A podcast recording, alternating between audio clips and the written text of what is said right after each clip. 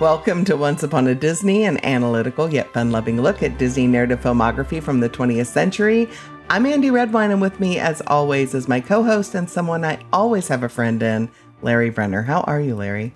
I'm doing great, Andy. How are you doing? I'm doing swell. Hey, what movie are we watching today? This is one of my favorites. Toy Story 2, which for me proves that you can have a sequel that's even better than an already great original movie. I love this movie, Andy. Same, same. And listener, fair warning, we may go long today. We might. I have a lot. You have a lot.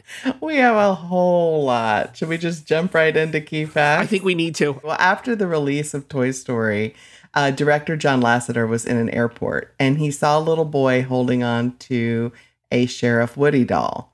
And it was in this exchange that Lasseter observed between the little boy and his father that showed him how Woody was no longer just his, that Woody belonged to the public. And Lasseter claims he was moved to create the perfect sequel for that little boy and everyone else who loved the Toy Story characters as much as he did. I mean, what a great reason to make a film, right? And to make a sequel. So, the making of Toy Story 2, there's this great little documentary that's included on the special edition DVD, if you can find it. And in this documentary, Lasseter talks about his own compulsive toy collecting and how he sees himself in Al from Al's Toy Barn.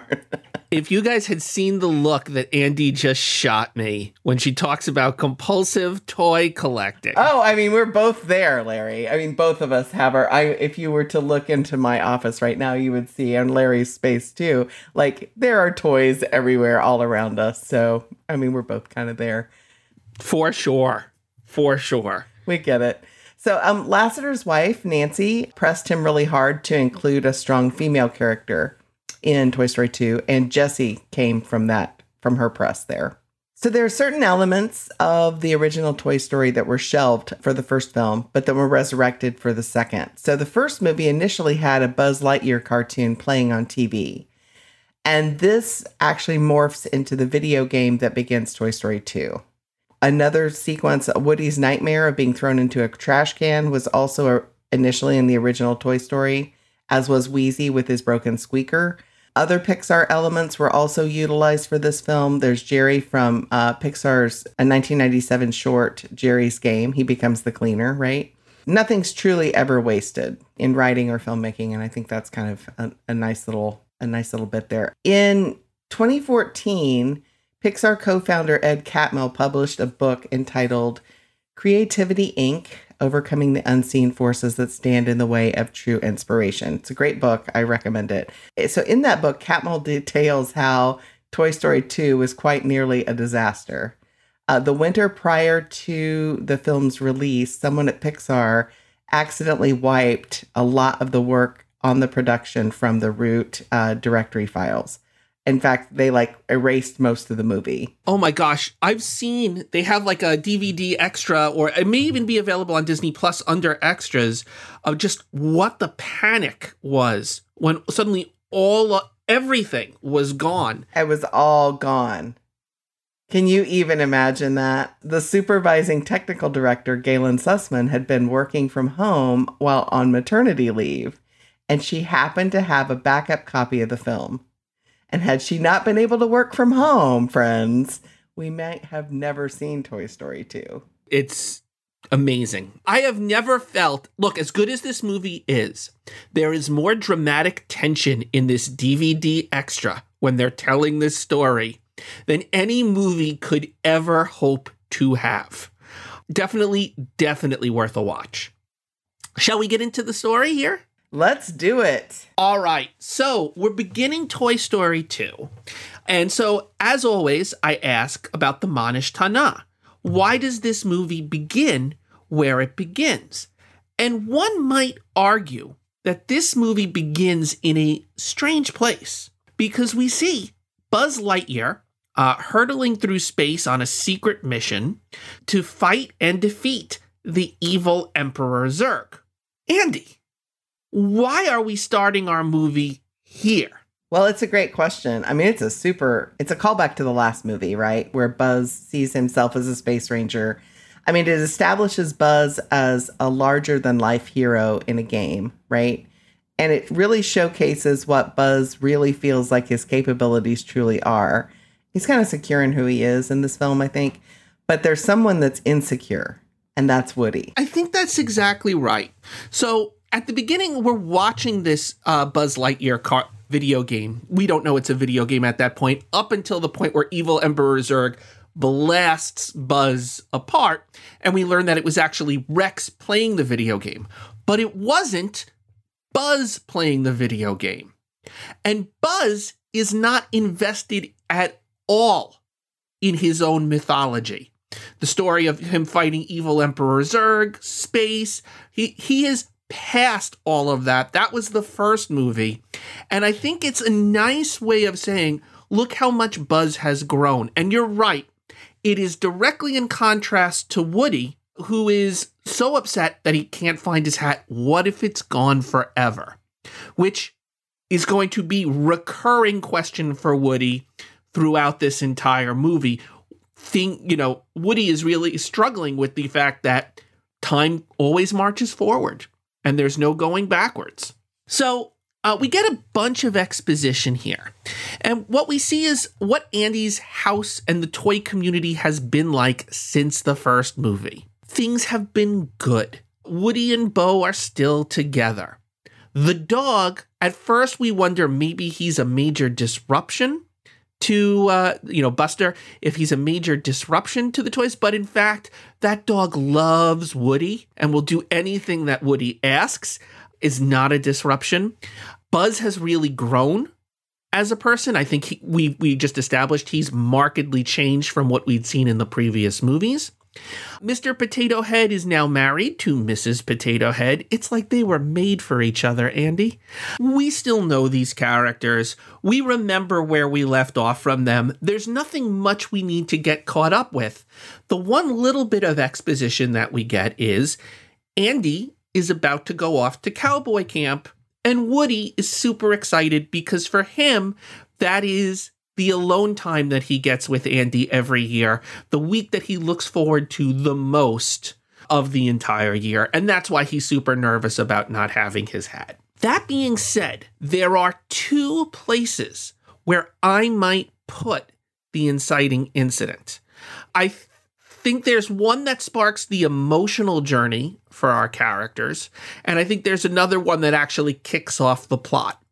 Do you want to tackle either of these, Andy? I think that there are some people that have argued that Woody's arm being ripped and keeping him from going to cowboy camp is the inciting incident here. And I think that's probably what you're referring to when you talk about the emotional inciting incident. It is absolutely what I'm talking about as an emotional inciting incident.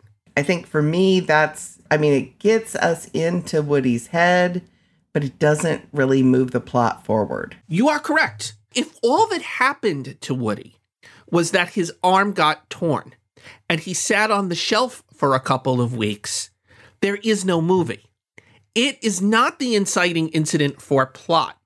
It does get Woody into a different headspace than he was in just a minute ago. Just a minute ago, Bo had spoken to him about how Andy will always love him and nothing will ever change that, and he's fine.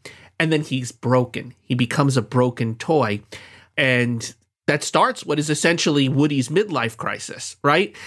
But so, what would you say the actual inciting incident of the movie is then? So, I think the actual inciting incident is when Al from Al's Toy Barn steals Woody as he's rescuing Wheezy, right? If if Woody doesn't leave Andy's house, he's not going to learn about Woody's roundup. He's not going to the friends aren't going to work to make sure he isn't left behind. So, here's what I'm going to say. I think both of these two things together form one inciting incident. And here's why. The reason Woody goes to rescue Wheezy, in part, it's because Woody is a good guy but his motives are not selfless. Woody is seeing another toy get thrown away at the same time that he's worried about himself getting thrown away. And when Woody goes to rescue Wheezy, there's a part of him that's like, will someone come to rescue me when I'm the one who's headed for the trash heap? So I don't know. I can't get into Woody's heart and say that in a normal in a, on a normal day, Andy's mom takes Wheezy, takes him to the yard sale, and say that Woody just stays home. I don't believe that to necessarily tr- be true, but it changes how urgent it is for Woody to save Wheezy. He saves Wheezy, and that's what put you know Al does steal him, but it's worth pointing out Woody put himself in danger. That was a choice that Woody made and all of that together, all of that together is one long inciting incident. It's born out of his emotional state and it has a consequence that launches the movie. And it's so smart. It's so smart. That ripped arm is kind of a physical manifestation of mom's toys don't last forever statement, which is a death. Woody, I think, is acting out of that. Like, I'll show you toys don't last forever. I'll take it on. Maybe it's selfish in a way, but I think it's more of a of a first uh, bit of conflict and how Woody is going to handle this toys don't last forever conflict. That that his initial impetus is to rescue the toys and keep everything together. I have to share the moment that I texted you while watching this movie with our listeners. There's the nightmare sequence where Woody imagines Andy coming home and throwing him out. I obviously remembered that sequence. I remember everything from this movie. But the thing that I saw that I hadn't seen before is in that dream sequence, all the other toys are playing poker. But when they scatter because Andy suddenly come home, they all drop their cards and every single card is the ace of spades. Now, you might remember me talking about the Ace of Spades when we did the Pinocchio podcast. It's the card that uh, Fox Foulfellow gives to Pinocchio. The Ace of Spades in the tarot is death.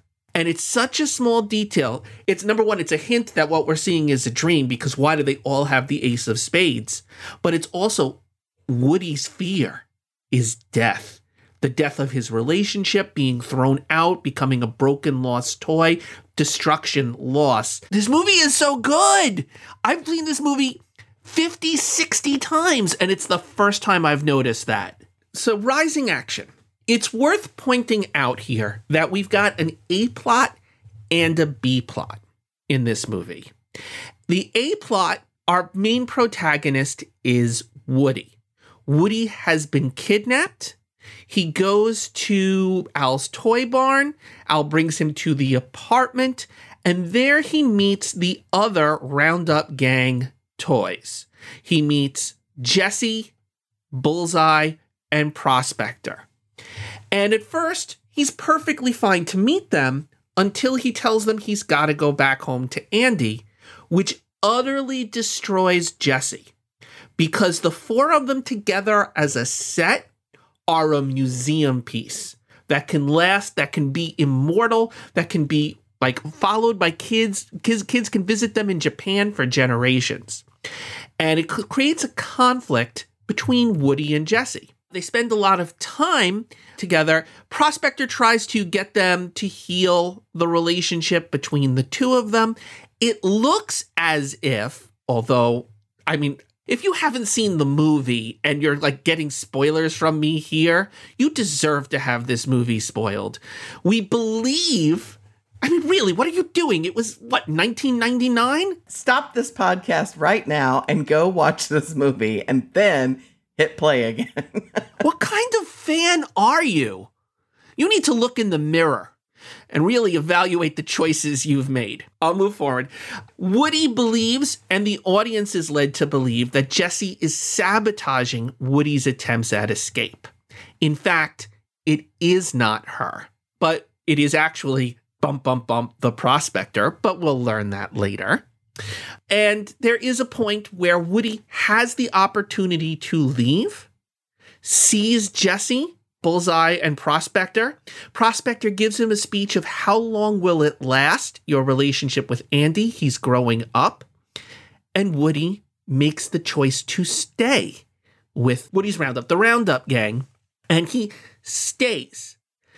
At the same time, Buzz and the gang go on a journey to try to rescue Woody. They cause massive traffic accidents as they try to cross the street to Al's toy barn. My favorite sequence of this movie. It's my favorite. It's so funny because they are absolutely oblivious to the chaos that they've caused.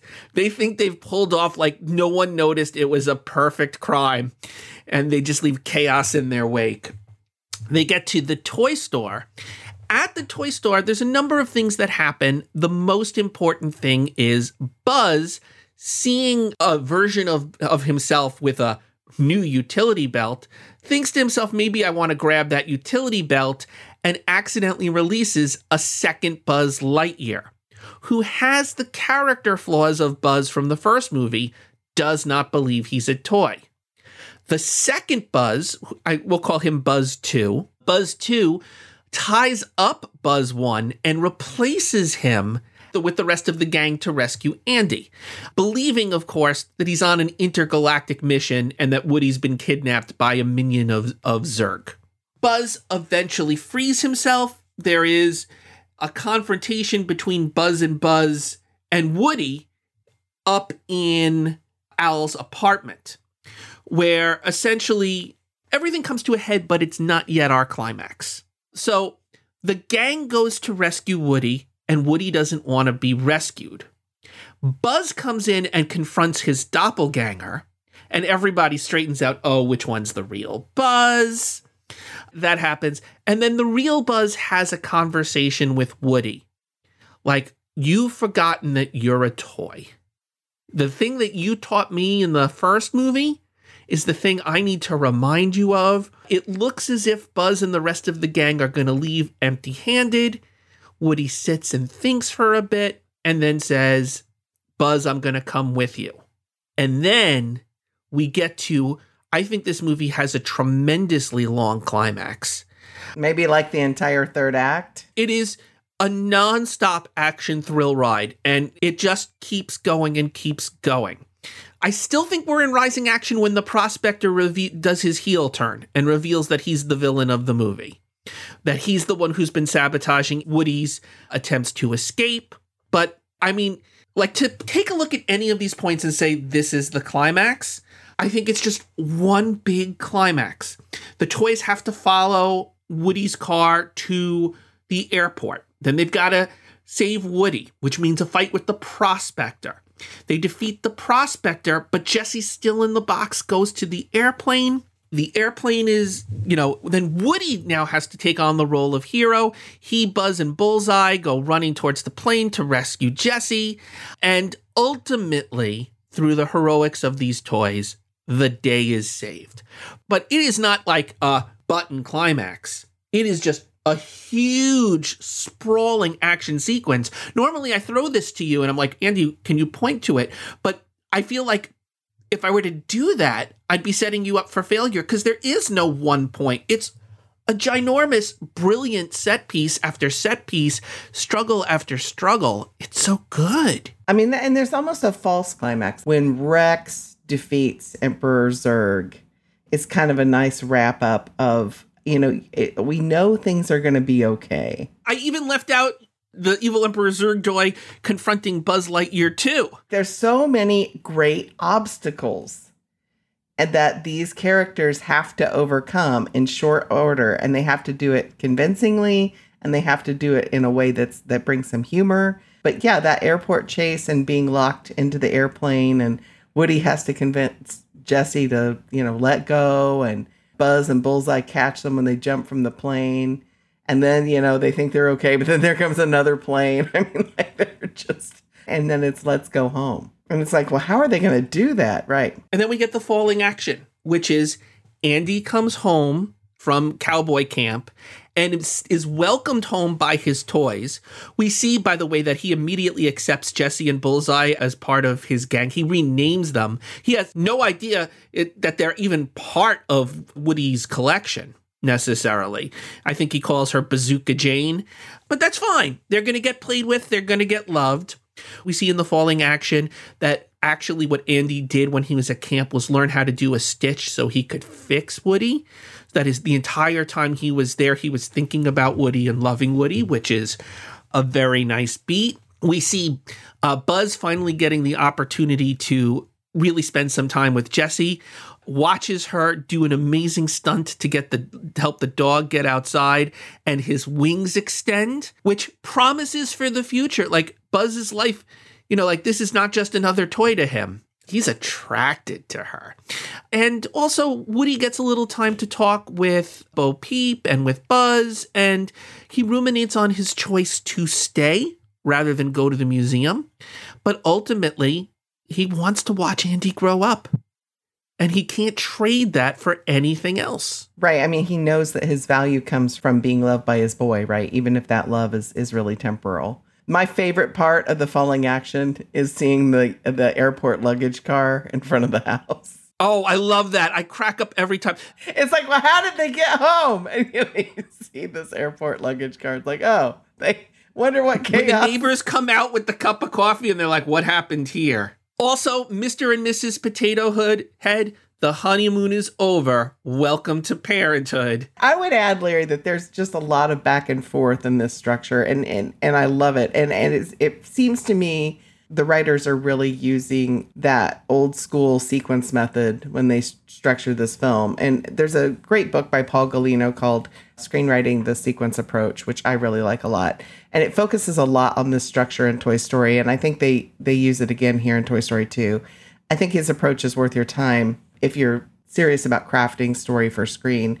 You know, that we have all the traditional inciting incident, rising action, point and overturn, climax, falling action. We have all of that. But each section is a variety of sequences that the movie moves through. Most of the sequences last about 9 to 11 minutes. They're about 15 pages per sequence.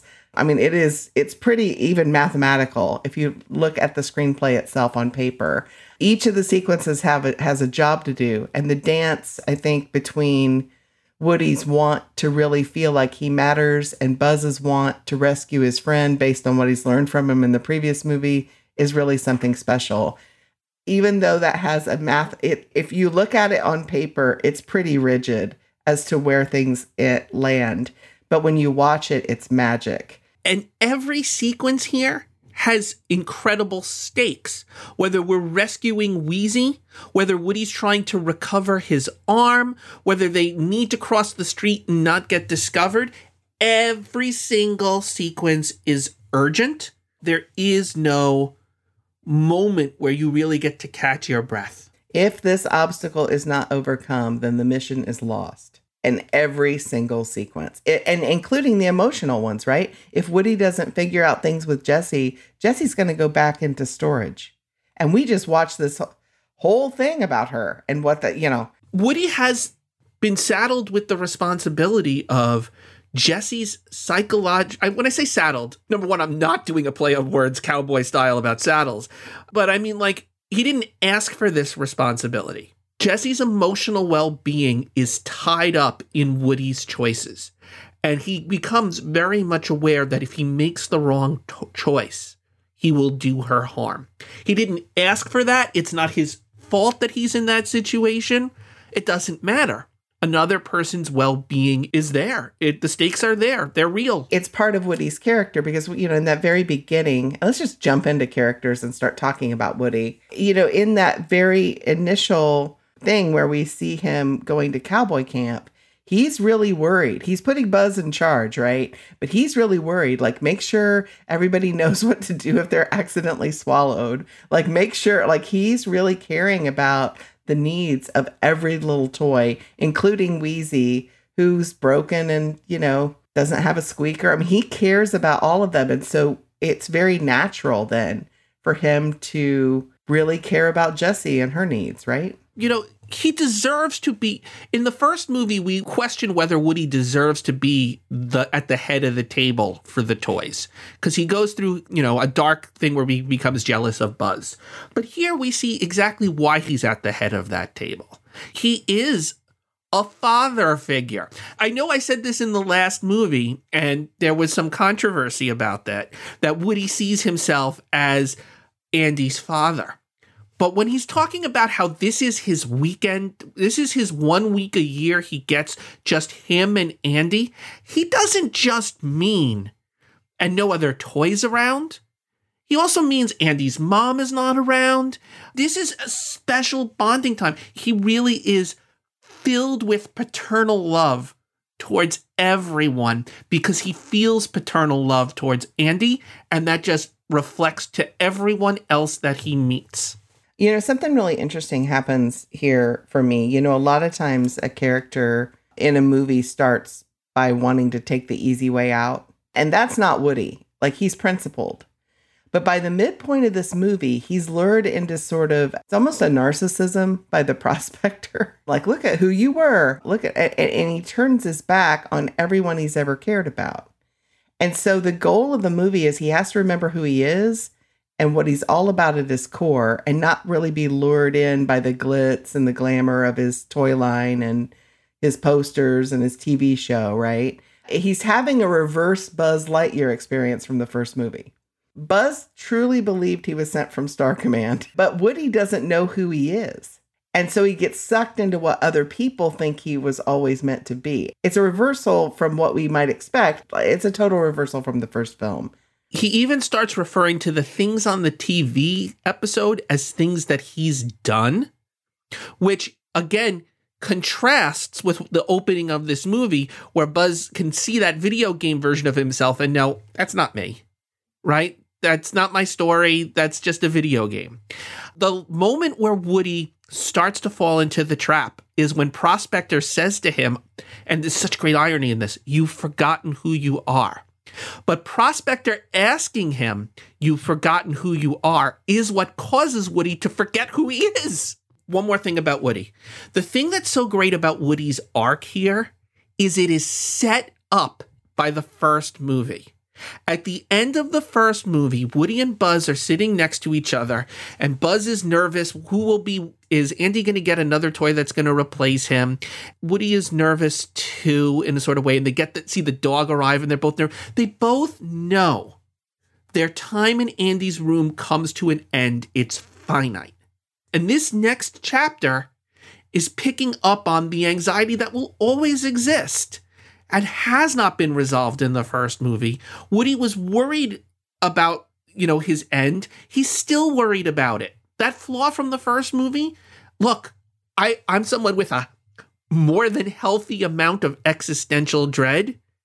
This is not a problem that gets resolved once and for all until the ultimate resolution of your life, right? Right, right. Buzz Lightyear and Utility Belt Buzz played by Tim Allen. I have been waiting for these characters for a while because I've wanted to talk about the Buzz Lightyear problem. I'd like to set it up and then throw it over towards you a little bit. So, the thing that is great about Woody that I just mentioned a few seconds ago is that Woody's problem from the first movie hasn't fully been resolved and can be re explored here in a new context.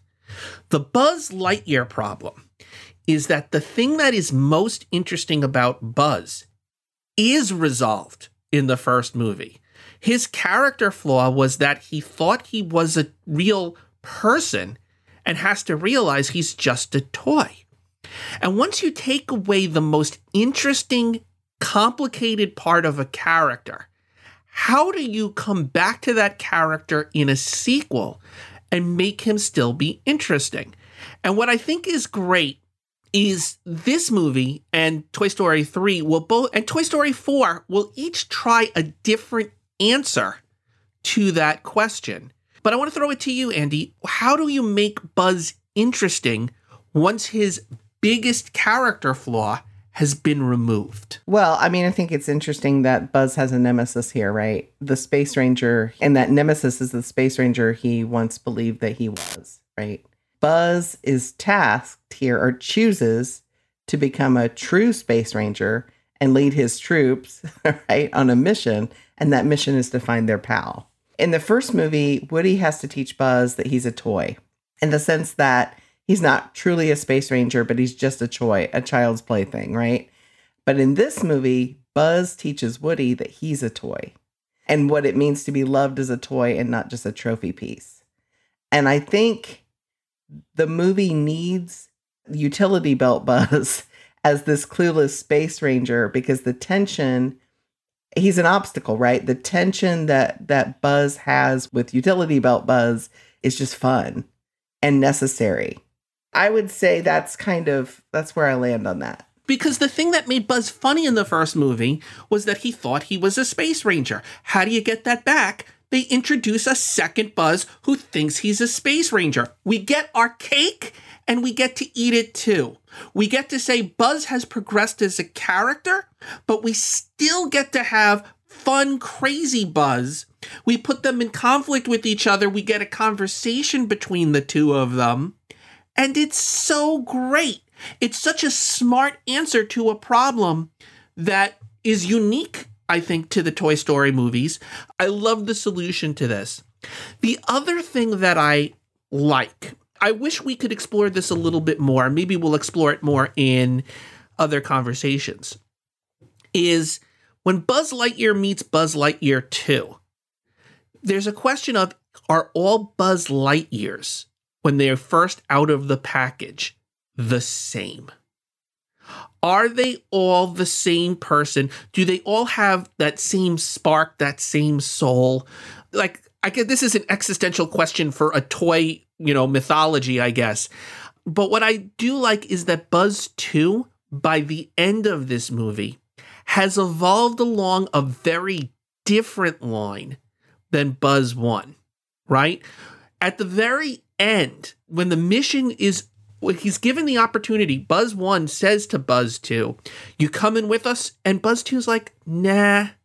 I think I just want to stay here and spend more time with my dad. I mean, it's obviously a Star Wars play for the adults in the audience, right? But I love that Zurg reconnects with Buzz, father to son. I think that's kind of genius. But my point here is once they got past their initial settings, they're different people you know, they form different relationships, they've had different experiences. They are not clones of each other. Buzz 2 will never become who Buzz 1 is. Buzz 2 might never be attracted to Jessie. They do have I mean, I don't know who's invested in in the, you know, do toys have souls question that I've got here, but they do have different souls and I like that little resolution. It's a nice place to leave that character with his own unique identity. Right. And even Zurg gets redeemed, which is kind of nice. Yeah, he's a father now. He's not just going to, he's not a killer. Well, Zurg is directly in contrast to the prospector. Zurg is not an important character in this movie. He's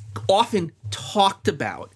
But obviously, this Zurg toy, who's this villainous toy, we see him emerge from a box with a punch and he's like, destroy Buzz Lightyear. At the end of the day, the revelation here is he's an action figure of a bad guy, but he's also a toy. And the role, the function of toys is to love children. So we meet Zurg, and we, if we're young enough in the audience, maybe are afraid of Zurg and like, oh, he's the real bad guy of this movie. But then we get to the end of Zurg, where Zurg reveals that he's Buzz Lightyear's father, which, of course, ridiculous. And then he's playing catch and is a good dad with Buzz, which also is ridiculous, is meant to remind us there are no bad toys. Except, except that's the moment that we stop fearing Zurg, that we learn to fear the prospector. I think that is brilliant. So now set up Stinky Pete. Well, yeah. So Stinky Pete, the prospector, played by Kelsey Grammer, he sets the roundup gang with this false dilemma. Either we go to the museum or we go back into storage. There's never any other plan for either of them. And so storage is in the dark and he feeds Jessie's anxieties. He really does that. I think it's because Pete's never really known the love of a child. He, he's going to use the toys around him to get to a place where he can almost be worshiped, you know, in a museum. And he talks kind of about that. His wrapped up ending is really near perfect. He's going to be loved. He's not going to be in mint condition. There's kind of a call to the Velveteen Rabbit here. When a child loves you for a very long time, you become real. So Pete isn't really real. And the truth is, he's been out of the box despite what he's been telling people that he's been mint condition, that he's never been out of the box but it's time for him to really come out of the box and experience life. And I think when he is plunked next to that Barbie and that girl's that little girl's backpack, it's awesome because we know he's got a future and a hope, right? I do. I also think to myself, Stinky Pete is such a complicated character. And the reason he's a complicated character is he is Woody's foil in this movie. He is Woody if Woody let his jealousy consume him, right? Uh, Pete talks about how he would have gotten bought if it wasn't for those space toys. Well, what was Woody's problem in the first movie? He was replaced by a space toy. It's the same thing. The other thing that Pete does, it's very subtle, and I don't know that I even picked up on it till just this second. Woody, when he's in Andy's room, is the father to all the toys.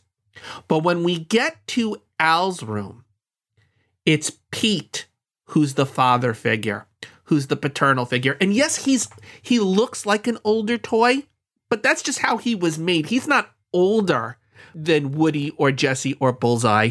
That's his space, it's his domain. I also want to throw out I think Pete actually does have some wisdom here. And at one point, like when I say wisdom, what I mean is he's wrong. His worldview is wrong, but it's a worldview that he's earned through his life experiences. A line that really connects me to Pete is when Pete sees Woody's arm has been ripped. Pete says, Did that boy hurt you? He's concerned that Woody's comes from an abusive home because he's never known what it's like to play with a kid and maybe you get a bruise or something along those lines. His worldview, he's been trapped inside a box. And that's where, and the box is safe, so you stay in the box, right? He completely deceives me, though. That bit where he tells Woody to go make peace with Jessie before you leave, that bit where he tells Woody you can stay or you can go, it's your choice.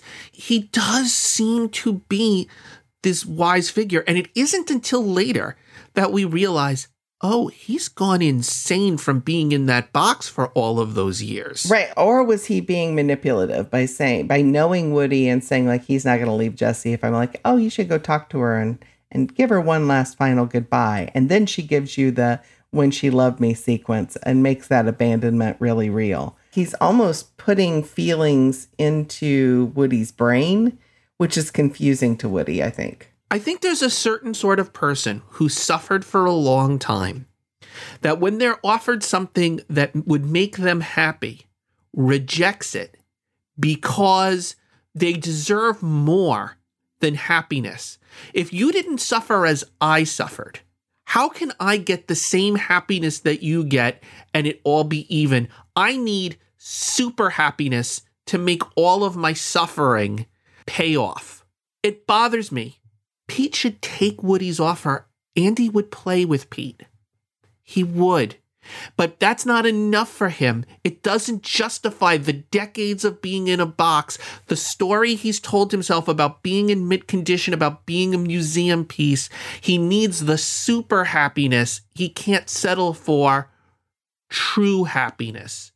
And that's a tragedy that I I know people I know people in real life deal with that their story has been, for whatever reason, I haven't been loved in so long that when love is offered to me, I turn it down because it isn't as much love, it isn't super amounts of love. And it's a real tragedy. It's staying in the box involves no risk. There's no risk, right? A, a lot could go wrong. I could be rejected. I could be abandoned. I could be hurt. I could be and so, yeah, he doesn't want any of that. I'm trying to find it, and if I find it, I'll post it on our Facebook uh, fan page. There is clips. I remember this vividly of like the toys being interviewed after Toy Story 2. And there's a clip of Prospector. Half of his face is now in makeup from Amy, who has artisted him, and he's he's with a Barbie. But he talks about how happy he is now and how much he loves Amy. And I am desperate to. I don't think I made this up and I don't think I dreamed it, but my dreams sometimes are very vivid. I know this is a real thing. I will find it. Just give me time. Okay. Jessie, Joan Cusack, who does a great job with this character. We've talked about her some. The thing I love about her is she asks Woody this great question. She says, You don't know who you are, do you? And ironically, Jessie doesn't really know who she is because she's been in storage and now she's under the spell of the prospector. This is kind of where she thinks Woody's journey's going too. And I think that like like I said before, like the when she loved me sequence, it makes that abandonment that she's feeling so real. She has real fear about isolating storage and the dark. And once she's had a taste of this whole gang together, she never wants to go backward. And I totally get that. Like I, I get that as a character. I'm with her the whole way. And Woody knows that there's more to life than this. I'm so glad that Jessie doesn't become his love interest. I'm so glad they keep it like almost sibling status or whatever. It's good. It's really, really good. To me, Woody and Jessie are soulmates, but I don't think you need to be romantically involved to be soulmates. There is a palpable connection between the two of them. You're right, it's definitely more than siblings, but I think they understand each other after once Jessie tells Woody her story, which is the part that makes you cry if you watch this movie, right? When she tells Woody her story, the two of them understand each other in a profound way. There's a bond between them that no one else will ever really get. It just is. They are connected in that way. And I think her telling him that story is the moment where they become family.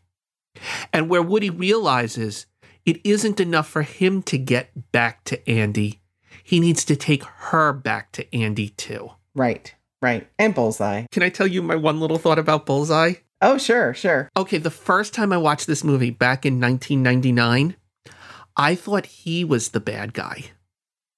I thought the reveal was good. Like, so there's that part where like Woody is go- trying to get his arm back from Al, and Bullseye steps on a crunchy. I'm like, oh, he's trying to wake him. And then Woody's trying to get the the arm out, and Bullseye starts licking Al's hand, and I'm like, oh, he's trying to wake him. And I was like, it isn't Jessie who turned on the TV; it was Bullseye. And I thought there was going to be a reveal where Bullseye suddenly started talking and was like, "Was like, do you know what it's like to be the horse?" I'm the accessory, Woody. I'm your accessory. And I'm glad they didn't do it.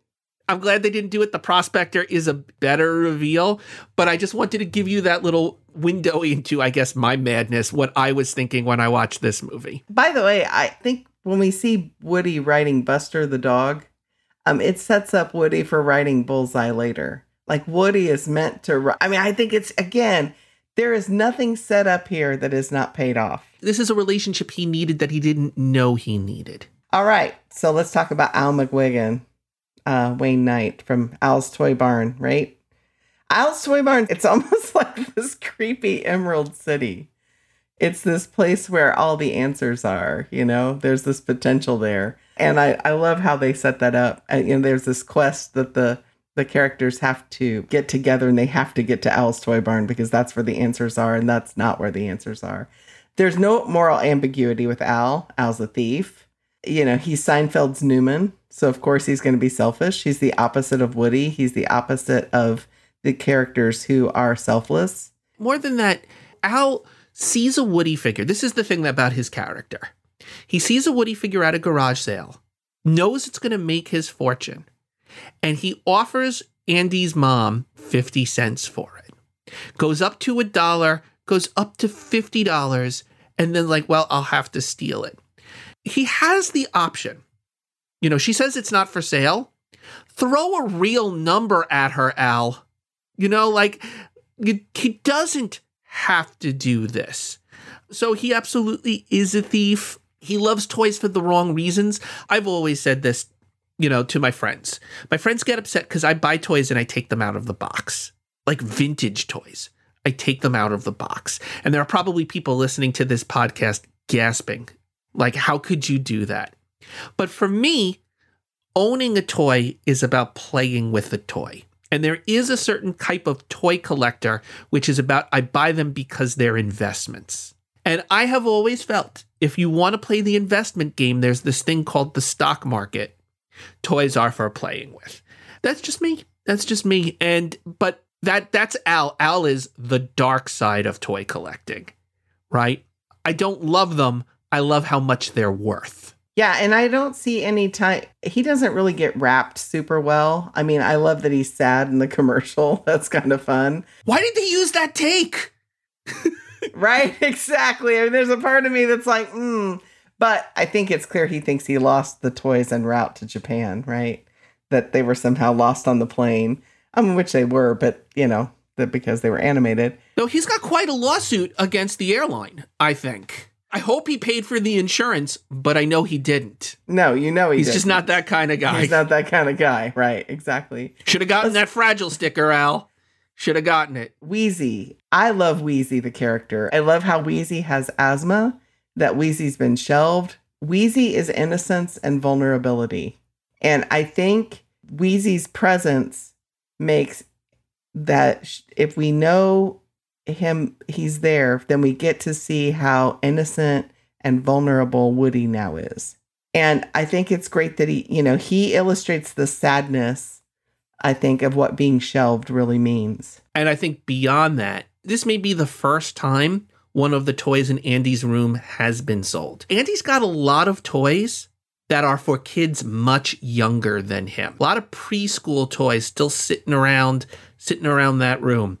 And when Wheezy goes, it is definitely a sign to Woody that will one day Andy's mom come for him? Will the garage sale life come for him? Will eh, you know, it's sad. It's sad, which is why I'm glad I still have all my toys. They're going to be buried with me, Andy. We'll be together forever. Let's talk about Rex, uh, Wallace Shawn. I think Rex is great. And each of these characters in the troop or the tribe, right, that goes on the quest to rescue Woody, like each of them have sort of a key characteristic.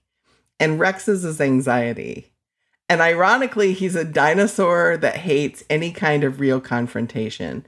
I think it's great when we take a character and what we think that character should be and make it the exact opposite. He's concerned about his small arms. He's he's sort of a, he's childlike. He's nervous Rex instead of Tyrannosaurus Rex. That's exactly right. And so, eh, you know, his tail inadvertently knocks Zurg off the elevator. So just by being himself, he's going to conquer the evil Emperor Zurg. It's brilliant. But Rex is always the one who's willing to like buy into other people's fantasies. He's become obsessed with the world of Buzz Lightyear. He's more obsessed with it than Buzz is. And the two of them are foils for he's a foil for Buzz. Buzz's bravery and Rex's anxiety. I think there's something to be made out of that and Rex secretly wishes he was the Buzz Lightyear from the video game because Buzz doesn't seem to be afraid of anything. I like that. I think of the ancillary characters, he has the biggest arc of the bunch of them. Bo Peep, she, Annie Potts, she gets a little more to do in this movie.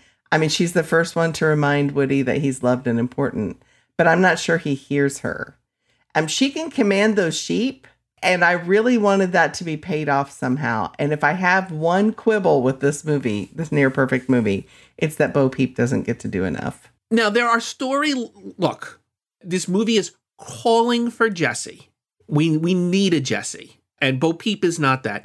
There are a couple of reasons why she can't go on the journey that they don't really explore. And the big is that she is Andy's sister's toy. And Andy's sister is still in the room. And if she goes missing for a week, she's neglecting her duty. They don't say this. This is my head canon, but I think it's true. I think it's true. But you're right. She's got very little to do here other than to have but give Buzz a kiss and say, give this to, to Woody for me. P.S. Buzz does not give that kiss from Bo to Woody. I was waiting for that. That's from Bo. What's also interesting is Bo doesn't factor into Woody's decision. When Woody is deciding whether or not to go back to Andy or to stay with the Roundup gang, there's no part of him that says, but the love of my life, Bo Peep, is back there and I have to go back for her. And that's a missed opportunity. Makes you question how much he cares about her. And we don't want to question that. No, no. Ham, John Ratzenberger. I love Ham. He's the engine for hijinks and also for cementing themes, right? I love the move over for the single guys line. That's so great. He's got money that weighs him down. And I always think that's thematically significant, especially when he talks of lost change, right? He's the one who spots the utility belt buzz. He brings in that bit of crazy. He gives the driving directions and notes the mileage trouble with the manual from the Pizza Planet delivery truck. And it's Ham who finds the camera equipment that helps Woody with Stinky Pete in the airport. So he does note, he notes when the toys see the sobbing Al from Al's Toy Barn, right? That crime doesn't pay. He's sort of the, I don't know how I would describe him. He's definitely necessary. He's that guy who kind of brings things into thematic focus. I mean, he doesn't have much of an arc here, but I enjoy him. I think he's fun to have around. He creates obstacles. He is an obstacle and he he has these moments where again we're calling back to theme and calling back to it's fun and theme, fun and theme, fun and theme with him. If he's not there, I think we can have some misses maybe. Fair enough. Okay, so let's talk about Mr. Potato Head and Don Rickles. I will tell you this Potato Head freeing his foot from the gum is one of my favorite parts of this movie. And just being missed by being smashed. I love when he's like, it's time for Mr. Angry Eyes, and he puts a pair of feet into his eyes instead by accident and goes charging. I love that too. Another fun character to have around. He has his moment of heroism when he saves the three aliens from being knocked out of the car. Again, doesn't have much of an arc, but he's a fun character. The one thing that we all felt in Toy Story 1 is for as much time as we spent with Woody and Buzz, we wanted more time with these toys because they're fun too. And this movie delivers on that. It gives us what we want. So I appreciate that. Even though most of them are worthless in terms of contribution to actually. I know, like if you're going to take a bunch of dudes on a salvation quest, these aren't the ones that you want to take. Sometimes you go to war with the toys you got, not the toys you want. That's right. Let's talk about Slinky Dog, who is my favorite Toy Story character. Jim Varney, you know, Golly Bob Howdy. There is a moment where Slinky takes one last look at Woody when Woody intends to go to the museum and he goes into the vent and he take turns around and takes one last look and it just it gets me every time. You are feeling what the filmmakers want you to feel. And that's good. It indicates a success with you. Slink Dog of the toys. Oh god, they're to hate me, Andy. Is the one that I forget about. He's not memorable to me and here is why. Okay? In the first movie, we get the sense that Slink is Woody's best friend, right? That's kind of his role that of all the other toys, he's like Woody's best buddy of the toys. But in fact, Slink is not Woody's best friend. Andy is Woody's best friend. And now in Toy Story 2, Buzz is Woody's best friend. He's got a connection with Jessie that is stronger than his connection with Slink. And his connection with Bullseye, Bullseye is essentially a dog, right? Like Bullseye, Bullseye's got that loving dog personality. I know the movie wants us to believe that there is a real enduring friendship between Woody and Slink that is special and unique and important, but if it exists, it is almost entirely off camera. I don't know what he gets from Slink that he doesn't get from these other characters. He has so many more richer, emotionally complicated relationships with the other characters that I always forget Slink ever existed. See, I don't. And the reason why is we don't deserve dogs, right? Slinky's the one who finds his hat in the very beginning and he says, I've got good news and I've got bad news, right? We know what Slinky's been through to get to where he is, right? His body is useful when the toys need to get from spot to spot. He needs two cones when he co- crosses that street, kind of incognito. He's very nearly killed at the airport conveyor belt, right? He's always helping save the toys. And in that airport conveyor belt, it's an opportunity for the toys to save him. And in fact, there are lots of mini saves of toys throughout this entire movie which builds on the overall theme of what's going on with Woody. So I think that for me, Slinky Dog is this he's almost an observer in the movie, but he's definitely on Woody's arc that kind of I think keeps things moving forward. You can have an ancillary character that's just there for the, you know, oh, that's just there for the bit because the filmmaker thought it was funny. But I think each of these are building on theme, which is that everybody matters. Let me meet you halfway on this. All right. I'm going to offer my olive branch. I'm going to say that you feel the way the movie wants you to feel about Slink Dog. And so you are right. For me to get there, I need a conversation between Slink and Woody that approaches the level of conversation that Buzz has with Woody about who you really are, or that Jessie has with Woody, or that Bo has with Woody, or that even Andy has with Woody. And this movie doesn't show me that. I'm willing to believe that in the world of Toy Story, those conversations happen.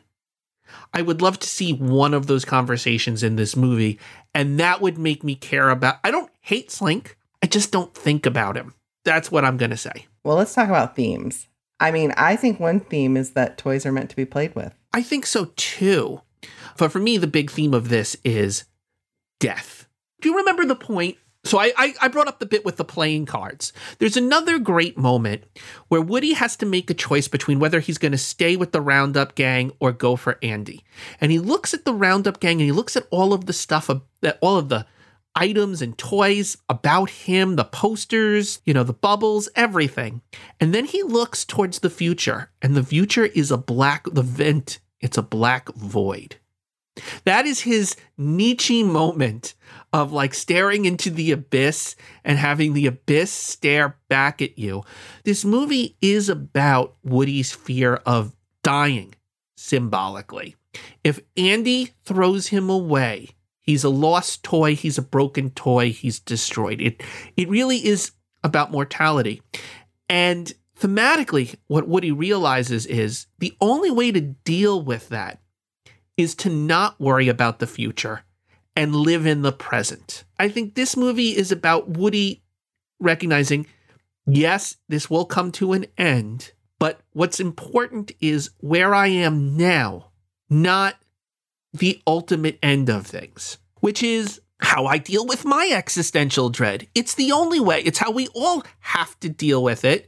If you spend your entire life worrying about the end, then the, the spoiler at the end of this is you haven't lived your entire life. And that question is, you know, who are we really, right? That plays in so well with this because it's like, are we about protection or are we about living?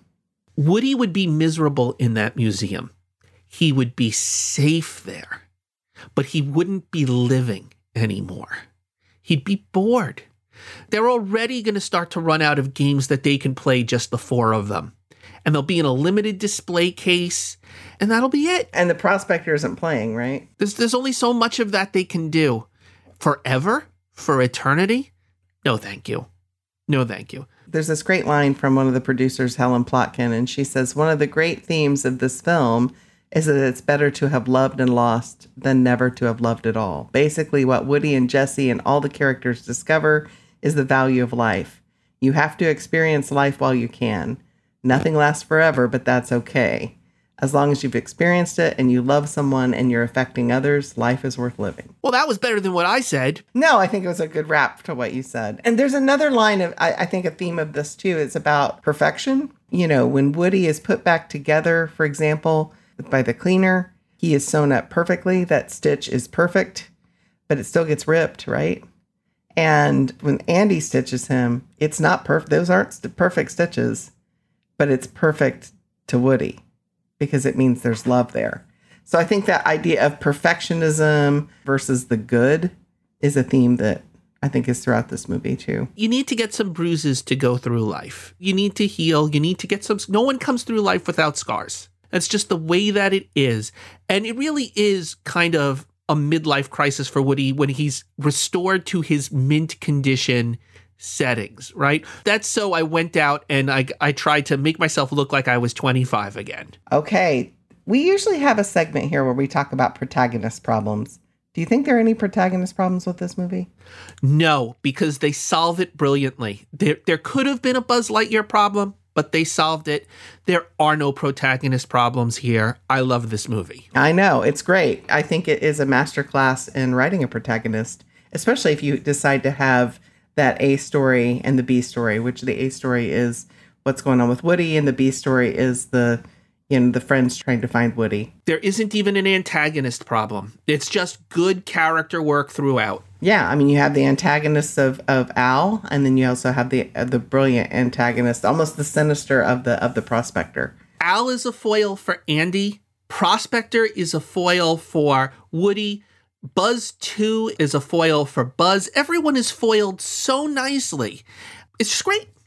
So, given Toy Story 1 through 4, we have Buzz Lightyear of Star Command, we have Lightyear, the new movie that's out right now. A handful of shorts about these characters. The shorts, there's a Toy Story musical, there's Toy Story on Ice, there's the video games, on and on and on. Like, what do we do with this material? Here's my pitch it's a pitch for a short, it's not a full movie. I want to know what happens to Buzz 2 and Emperor Zurg after they play catch together. Here's my pitch for this they love each other now, but they have to go back to the Toy Story.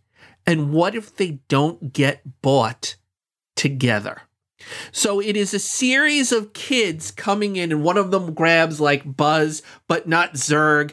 And like Buzz tries to get himself back onto the rack until they're the last two action figures sitting at the store and someone comes in and buys them together. That's my pitch. It's a short, seven to nine minutes. That's what I want. I also thought of a short film, and I want to showcase the women of Toy Story. And maybe they're just enjoying a normal day when one of them is all of a sudden being chewed by Buster. Like they're missing somebody, and that person's being chewed by Buster. And they have to figure out a way without Woody, Buzz, and the gang to doctor their friend and also to coax Buster into being a better dog. And so Bo Peep decides to train Buster in the same way she's trained her sheep. Bo Peep and Jessie teaming up to rescue Mrs. Potato Head, sort of thing. Oh, I love it. That's it. I would also be happy with a real Housewives version with the three of them. That would be great. I love it. Well, what movie are we tackling next week? So, next week, listeners, pay close attention because we are watching 1950s Treasure Island. There are no Muppets in this version. We watched this version, so one day we will watch Muppets Treasure Island and compare them. And it is not Treasure Planet. It is not Treasure Planet. RKO Pictures 1950 Treasure Island. It is available on Disney Plus. I have not seen it in forever, but I recall it being good. So I'm excited for it. I really like Long John Silver in that movie. So if you like what you're hearing, will you do us a favor and share this podcast with another Disney or classic movie fan? And if you write us a review or just, you know, click those stars, we'd be so pleased. And if you could check out our Once Upon a Disney Facebook page, you can tweet us with your questions at, at Andy Redwine or at Larry Brenner 6 And you can drop us a line in our mailbag at once upon a Disney podcast at gmail.com. So until next time, friends, See you real soon. See you real soon.